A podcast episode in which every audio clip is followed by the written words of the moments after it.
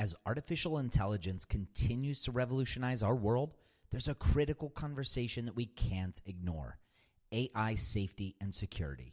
And that's where HackerOne's AI red teaming comes into play, rigorously testing AI models to prevent them from being misled or exploited. With over 750 specialized hackers in their community, HackerOne isn't just theorizing, they're actively safeguarding AI's future. Just recently, a team unearthed over 100 vulnerabilities in just two weeks. So, whether you're at the helm of a startup or steering product innovation at a large organization, it's time to prioritize AI security. Visit hackerone.com slash AI safety dash security. Again, hackerone.com slash AI safety dash security. This episode is sponsored by porkbun.com. Porkbun is a refreshingly different domain name registrar that's different from the other ones like GoDaddy or Namecheap. They've got low prices on hundreds of different domain extensions. They've got everything from .com domains to really cool ones like .pro, .dev, .xyz. Every domain name at Porkbun comes with tons of freebies too, like SSL certificate, WHOIS privacy, DNS, URL forwarding, and hosting trials. Because why pay for things that should be free, right? All these incredible features and tools are backed by incredible support, 365 days a year, and more five star reviews on Trustpilot from real customers than anyone else. Look, you can get a dollar off your next domain name from Porkbun and see why they're the best domain name registrar around by using our code just go to porkbun.com forward slash rocketshipfm24. That's porkbun, P O R K B U N dot com forward slash rocketshipfm24. You'll save a dollar on your next domain. This episode is brought to you by Gigantic. At Gigantic, you can level up your product skills through live small group cohort based trainings. We're incredibly excited to welcome you to our next cohort of our product strategy training kicking off in January of 2024. This course will take you through the frameworks that product leaders use at companies like eBay, DoorDash, Groupon, Rent the Runway in order to scale their teams. It's taught by Ben Foster, a friend of this podcast, who is the former chief product officer at Whoop. So come join us, go to gigantic.is. That's gigantic.is and save your seat for our January cohort. Your potential is gigantic, and we're here to help you reach it. Go to gigantic.is to reserve your seat today.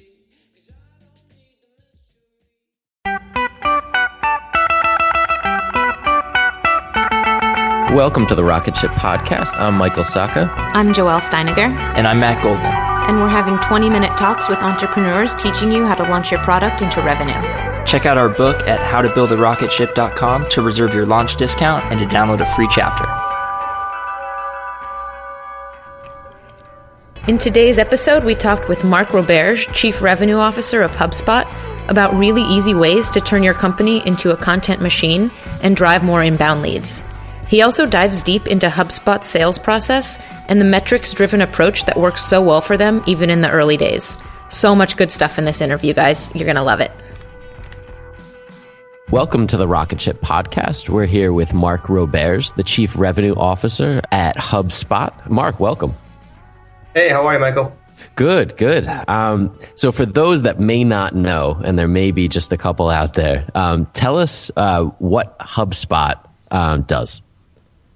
Sure. So HubSpot founded the term inbound marketing at MIT about seven years ago. Uh, we had worked on a thesis around how the internet had really changed the way buyers behave and how fewer and fewer of them uh, respond to, say, telemarketing or advertising or things we call outbound marketing.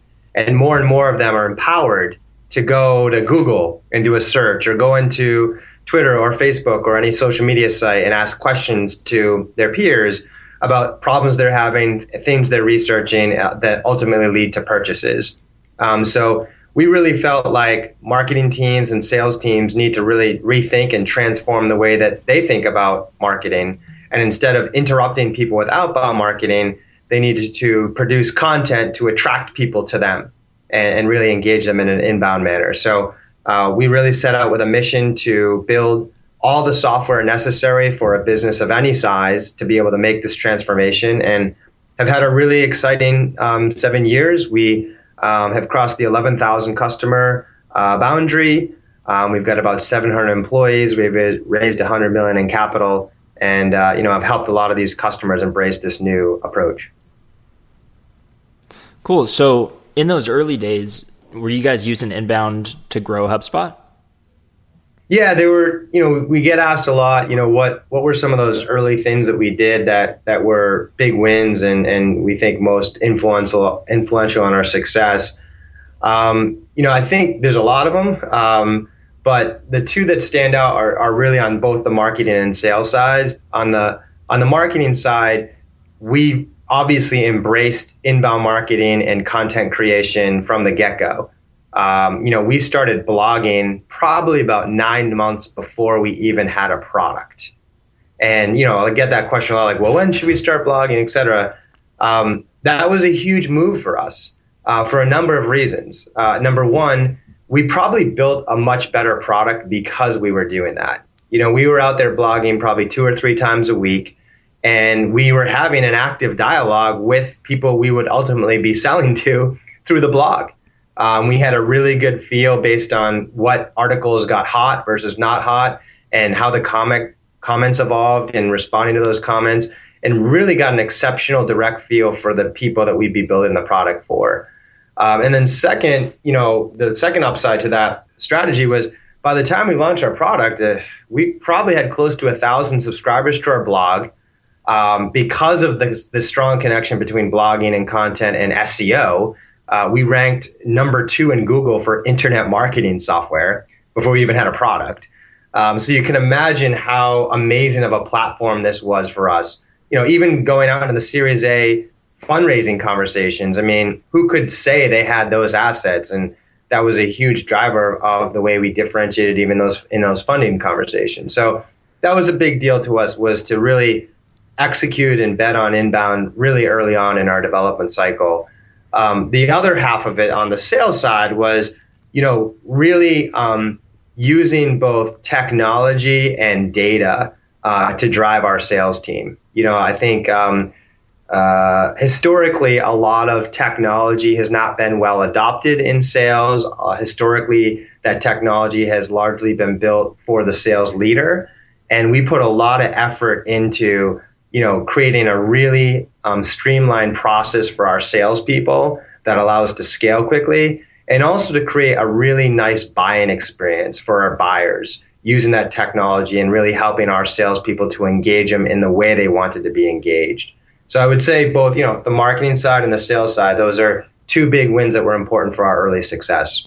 So on the sales side, are you guys using um, a certain app to do that? Did you build it in house? Yeah, I mean, initially we built a lot of that ourselves in house. You know, we really, you know, this was seven years ago. Since then, the industry's evolved some, but a lot of this stuff didn't exist. Um, so, you know, things like we did, we, we, you know, we wanted to make sure that when someone was going through sort of a call and voicemail sequence that most salespeople do against a lead, that our salespeople were very aware of whether or not engagement was happening.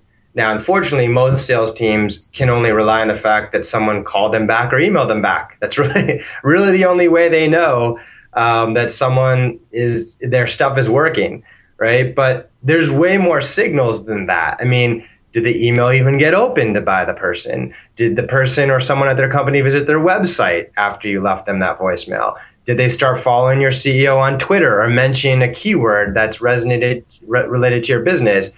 These are all signals that we wanted to make sure we equip our sales team with um, so they know which of the prospects they're trying to engage with are actually you know signaling to us that um, uh, that that's working. So we have since commercialized in the last year that technology for our customers and for you know the larger world. Um, it's at getsignals.com and that's you know a freemium type play where we've got you know 50,000 downloads of that software now and a bunch of free users trying to kind of replicating this use of, of science and technology that, that we were able to uh, benefit from. So, um, on the the kind of inbound side, uh, what are some of the biggest mistakes you see uh, people making who are just getting into content creation, driving people to their blog, uh, but maybe dropping the ball somewhere along the way? Yeah, there's a couple. I mean, first, just talking too much about yourself and your product and not appreciating that at this stage of the sales and marketing process, this is the very top of the funnel, right? This is not typically in the um, vendor assessment stage.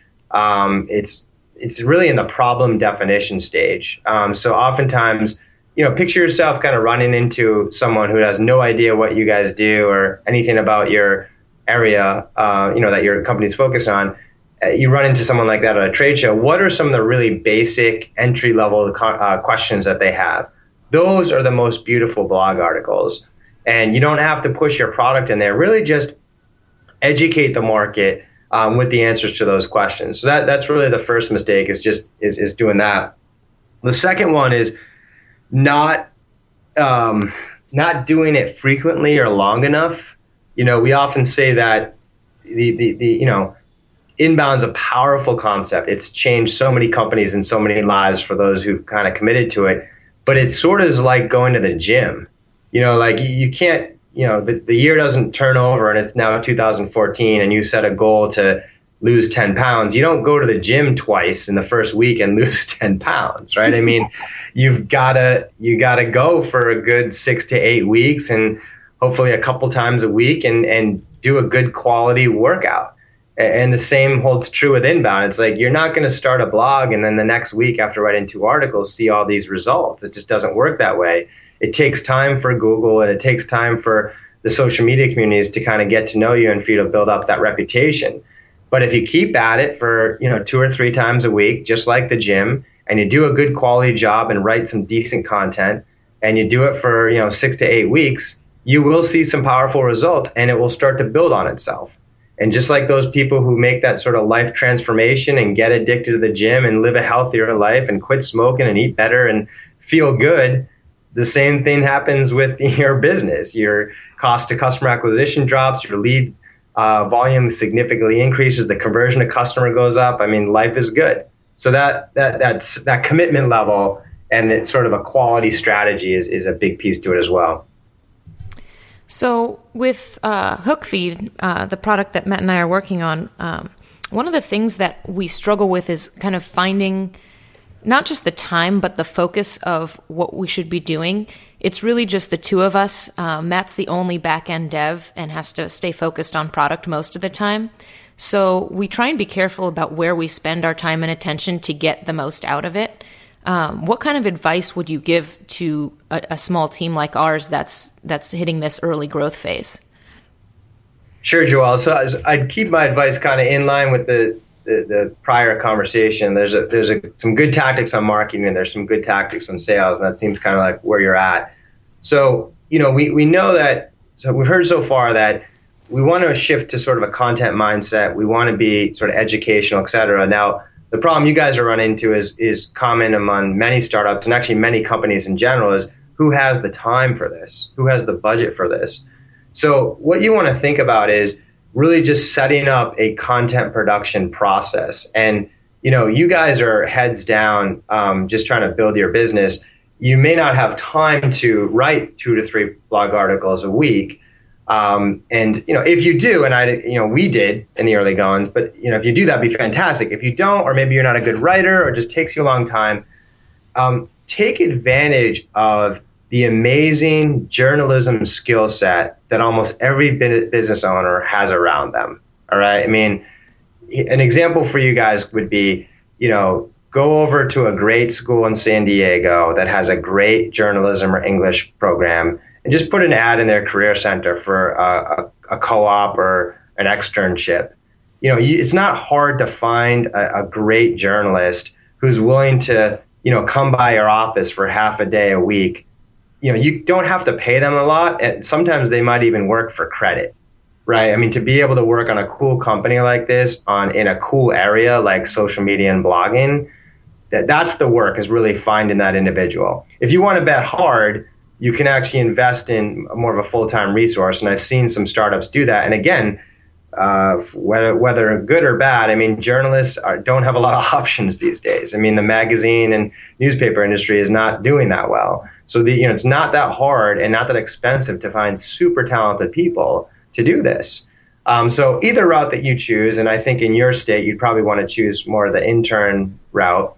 Have that person come by the office, let's say every Friday, and and you guys should rotate Fridays. Like one Friday, you Joel should sit down for an hour interview, and the next Friday, John can sit down for an hour interview and pitch a really pick a really niche subject. You know, a question that comes up a lot um, with your early, you know, your customers early on the discussion, and just riffed on that con- on that uh, subject for an hour, and let that journalist sit there and take notes and ask follow-on questions, etc. That's a long time, an hour, and they should be able to write a good three or four pages, you know, a nice ebook based on that subject. And they should also be able to produce at least two or three short blog articles from the same hour session on the same content and should be able to come up with at least a dozen tweets or Facebook posts or LinkedIn messages of quotes or stats or trends that were mentioned in that hour dialogue. And that's a beautiful amount of content right there. And now you can schedule those two or three blog articles over the course of the month. You can schedule those dozen or so tweets over the course of the month. Every single one of those tweets points back to the, uh, the, the referring blog article. And at the end of the blog article is a call to action that said, hey, did you like this blog article on XYZ? You might like the ebook that we wrote on the same subject. Click here. And they click there and they find out that the ebook is free and just in exchange for their name, phone number, email, and title and company, you know, company URL, and it's theirs. And that whole process, I mean, that's an hour every other week from you guys as the co-founders, and it just create. I mean, that drives your Google ranks, tons of traffic, great social media following, great visitor to lead conversion rate, high quality leads for you to start calling it. It really transforms the business. So, you know, to recap, think about a way to create that content production process, lean on very affordable and, and available journalist talent that's in your area. Right? The second part on the sales side is, you know, really think about transferring this inbound um, sort of message and feeling to your sales process as well, right? Like I get 25 cold calls a day. It's the same elevator pitch from this person calling me six times over the course of the month, every single time. It's it's grueling, and you know, people who are selling, um, you know, strategically today are kind of leveraging the tools out there to know how people, if and how they're actually engaging with you, and and you know, just at the very top of that funnel, engage with those folks based on the stuff that they're actually interested in, whether it was comments they were making out in the know social media pages that they were visiting on your website, blog articles they were reading, emails they were responding to. That should be the starting point. And every voicemail and every email to them, even if they're not responding, is different. It's a dialogue. I mean, I'll give you a sequence example of what it sounds like from HubSpot. My first voicemail to you would be something like, you know, hey Joel, this is Mark from HubSpot. I noticed you downloaded our ebook on Facebook marketing. I actually took a look at your Facebook company account and I had two quick tips. I'm going to email them to you. Give me a call if you want to go over it. Right? Two days later, hey, Joel, it's Mark from HubSpot. Good news. I actually found a customer of ours in your industry that had success with Facebook. I'm going to go ahead and send you a little bit of information about what they did to achieve that success. Give me a call if you want to discuss. Right? And I can keep building and building on each one of those messages and I'll throw out the, another tip too: is the last voicemail should always be, "Hey Joel, this is Mark from HubSpot. I've called you a few times. I'm going to go ahead and assume that you've solved your Facebook marketing strategy for the year. If you change your mind in the future, give me a call." That sort of going negative voicemail for whatever reason always works really well. But you know, the point here is um, you can really leverage technology uh, much more effectively as a salesperson today to engage your buyers in the way they want to be engaged. Hey guys, hope you're enjoying the episode. I wanted to take a minute to thank CodeShip for sponsoring the show. CodeShip makes continuous deployment simple and easy, and we've actually been ecstatic customers of theirs for a very long time. If you'd like to see how we use CodeShip to deploy our product HookFeed, go watch the short video we put together at howtobuildarocketship.com slash codeship. Enjoy the rest of the episode. Yeah, that's actually really fantastic advice. And what I love about um, the content stuff that you were talking about is finding a way to uh, put a process to it because yeah. that's always the like free flowing bit of your day or your week that you always think you'll find time for or when you do force time for it it's actually at the wrong time and you're taking away from something that should have your focus um, so finding a way to put a process to that is really fantastic just like going to the gym you know those yeah. people who are who are good at it they make time for it. They plan for that in advance, and they kind of know they there's kind of just in their rhythm. And it's got to be the same thing here. The nice thing about this is you can't call up your trainer at the gym and be like, "Listen, I'm too busy to make it today. Can you just pound out some sets for me?" it just doesn't work. but in this case, you, in this case, you kind of can. I mean, you can't ask a 19 year old journalism student to be a thought leader in your space like you can but you can lean on them a bit for the for a lot of the writing and and and the social media promotion, et cetera. They don't have to be the thought leader. That's you guys, but you can outsource some of this and, and create that process for yourself. So I want to dig into that. It, let's say for HookFeed, if we were going to go and get an intern to focus on this, um, what kind of content would they be producing? Because we're, thinking that a lot that would go on the blog would be Stripe specific about how to run your account better with or without HookFeed, uh, or be specific to how to rescue failed charges, anything that like customers of HookFeed would find valuable. So how would a student without any say say no familiarity with SaaS in general, how would they be able to help produce content? Really it gets back to like interviewing you guys as the thought leaders. Right? I mean that's what a good journalist do. I mean a great journalist can meet a PhD student that studied a subject for 10 years It's really complicated and just use their journalistic skill to dig in there and create, like, kind of transcend that, like, brilliant mindset into a beautiful article that the layman person can understand. Right. So they don't have to have, like, lived through, like, Stripe and, you know, all the different, like, financial issues that companies go through. Just by talking to you, they should be able to you know produce a beautiful piece of content. And what's what's nice is like oftentimes when founders actually write stuff it's actually a little too deep and a little too complicated because they're kind of living in that space all the time. And a journalist a journalist does a better job of kind of bringing it back up to the table for the everyday person. The other point to your question i think that was john is uh, um, you know you have an opportunity to draw a pretty wide circle around your content subjects that you choose. Like you don't when you write about Stripe, that's fantastic. It's really close to your, uh, you know, it's really it's really close to your um, uh, your your your core competency. But um, you know, you don't have to actually um, you don't you don't have to actually be be writing just about that subject, right? Like you should be thinking about your particular um, space as anything to do with finance and payments and transactions in general uh, for a small business or whoever you're going after. Um, you know, they don't. It's just you want to be able to track that target audience. It doesn't always have to be about your value prop. I mean, a good example is we never really did anything in our, a lot in our product with Pinterest, um, but Pinterest got like really hot a year ago. So we started creating content about it. What the heck? Every marketer was just wondering what this, this thing is and could it be used for B2B. And we just wrote a bunch of content on it and people loved it. And they came to us and they gave us their email and they gave us their phone number. And it wasn't that hard to like transcend that conversation over to inbound marketing software, even though we didn't do anything with Pinterest.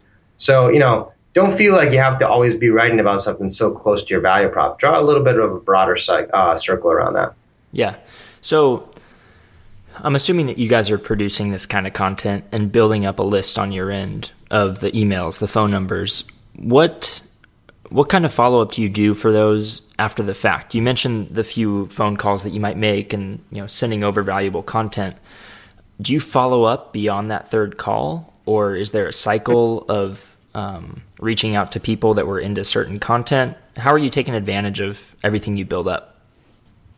Yeah, I mean, there's a lot you can peel back there. You know, you want to start with something relatively simple, and then you can get more and more complex. And as you scale, that complexity can really drive productivity. You know, I, it's it's you know it's those it's getting that was leaning into sort of the data and science that we use to scale the sales team. Um, you know, it I would always ask these questions like, uh, well, I know I need to follow up with a lead as soon as possible. Like, there's a lot of data out there that shows that if you if you call a lead within like 30 seconds versus 10 minutes versus a day, like the your success rate is like exponentially higher, right? So I know I want to call it right away, but then if I call it and get voicemail, when should I call it again? Like that afternoon or the next day or the next week? And do I try it twice or six times or 12 times before I give up? You know, so I would study all that stuff and and I encourage people to do that too. As you start to get through cycles, it doesn't take long. If you have one salesperson, they're probably making, you know, thousands of calls a month. So, I mean, it doesn't take that long to accumulate a data set to be able to study. And when you start scaling to two, three, five, and, you know, I scaled these guys up north of 100 uh, quota carrying reps, you know, to be able to optimize um, uh, you know those numbers is whew, that makes a huge impact on your on your business, right? So um, that's something you're going to want to study over time. I will tell you that most of the it's it's going to be a pattern that's going to be unique to your business, but for most sort of tech sales businesses, I've seen people call those leads um, too infrequently and too few times. I think the optimal times is sort of in that five to six range, and we do vary that. Um, what we say on each one of those voicemails, as I mentioned. We also, over time, and you probably do this relatively early, is vary your call cadence according to the lead type, right? So, an extreme example here is I mean, if someone like Intuit made it into our funnel, you're not calling that lead four times and giving up. I mean, that's going to, that has a multi million dollar potential that you're going to work that one six ways to Sunday and you're going to work it early meaning when they touch your website, that's when you start working it. Versus on the other end of the spectrum, we sell the plumbers and landscapers, right? If a three person plumber in a random town in Texas ended up in our funnel, we're not going to call that lead 20, 25 times. In fact, we probably won't even call it when it first hits our, our website. We probably, when they first give us their email and phone number, we may even nurture that without a salesperson and wait until they actually request a demo before we call them, right? So you can discriminate your leads a bit based on when you choose to engage with them with a human and how frequently your that that engagement cadence is going to be based on the potential of that lead with you. Does that make sense? Yeah. Yeah, absolutely. Well, um, thanks for coming on, Mark. This has been uh, really awesome. Um, the information is really good that I think anyone can can take back um, into their sales process, their inbound and the sales, and apply to their business today. So. Um, thank you for the really actionable content here. Yeah, I think my to do list just grew by like five pages, but that's okay. a good thing. well, I can I can simplify both of them down for you guys and, and the audience. Is two two things. Number one, on the marketing side, we have a free app called marketinggrader.com that you put your URL in and it gives you a five page report on a lot of the stuff we talked about. So that would be a good entry point for you for many people. And the second point on the sales side is just a reminder on the Gets that free app we have getsignals.com, which really kind of sets the stage for your salesperson to be properly equipped to first off work more efficiently and second off engage with these buyers in the way they want to be engaged. So hopefully that that's a good summary for today on, on what actions people could take after the call. Absolutely. And where can we keep up with you online? At Mark Roberge on Twitter is usually a good place. I'm very active on LinkedIn as well. Um, you know, I post all of my personal content there as well as the content that I respect from from people I know in the industry. So engage with me there, and I'm always excited to hear from folks. Cool. Well, thank you so much. Thanks, Mark. Thanks, guys. Thanks for listening to another episode of the Rocket Ship Podcast. If you haven't yet, pop open iTunes and subscribe to be notified of future episodes. We have some really great ones lined up. And while you're there, leave us a review. We really appreciate each and every one of them. When I enter the building.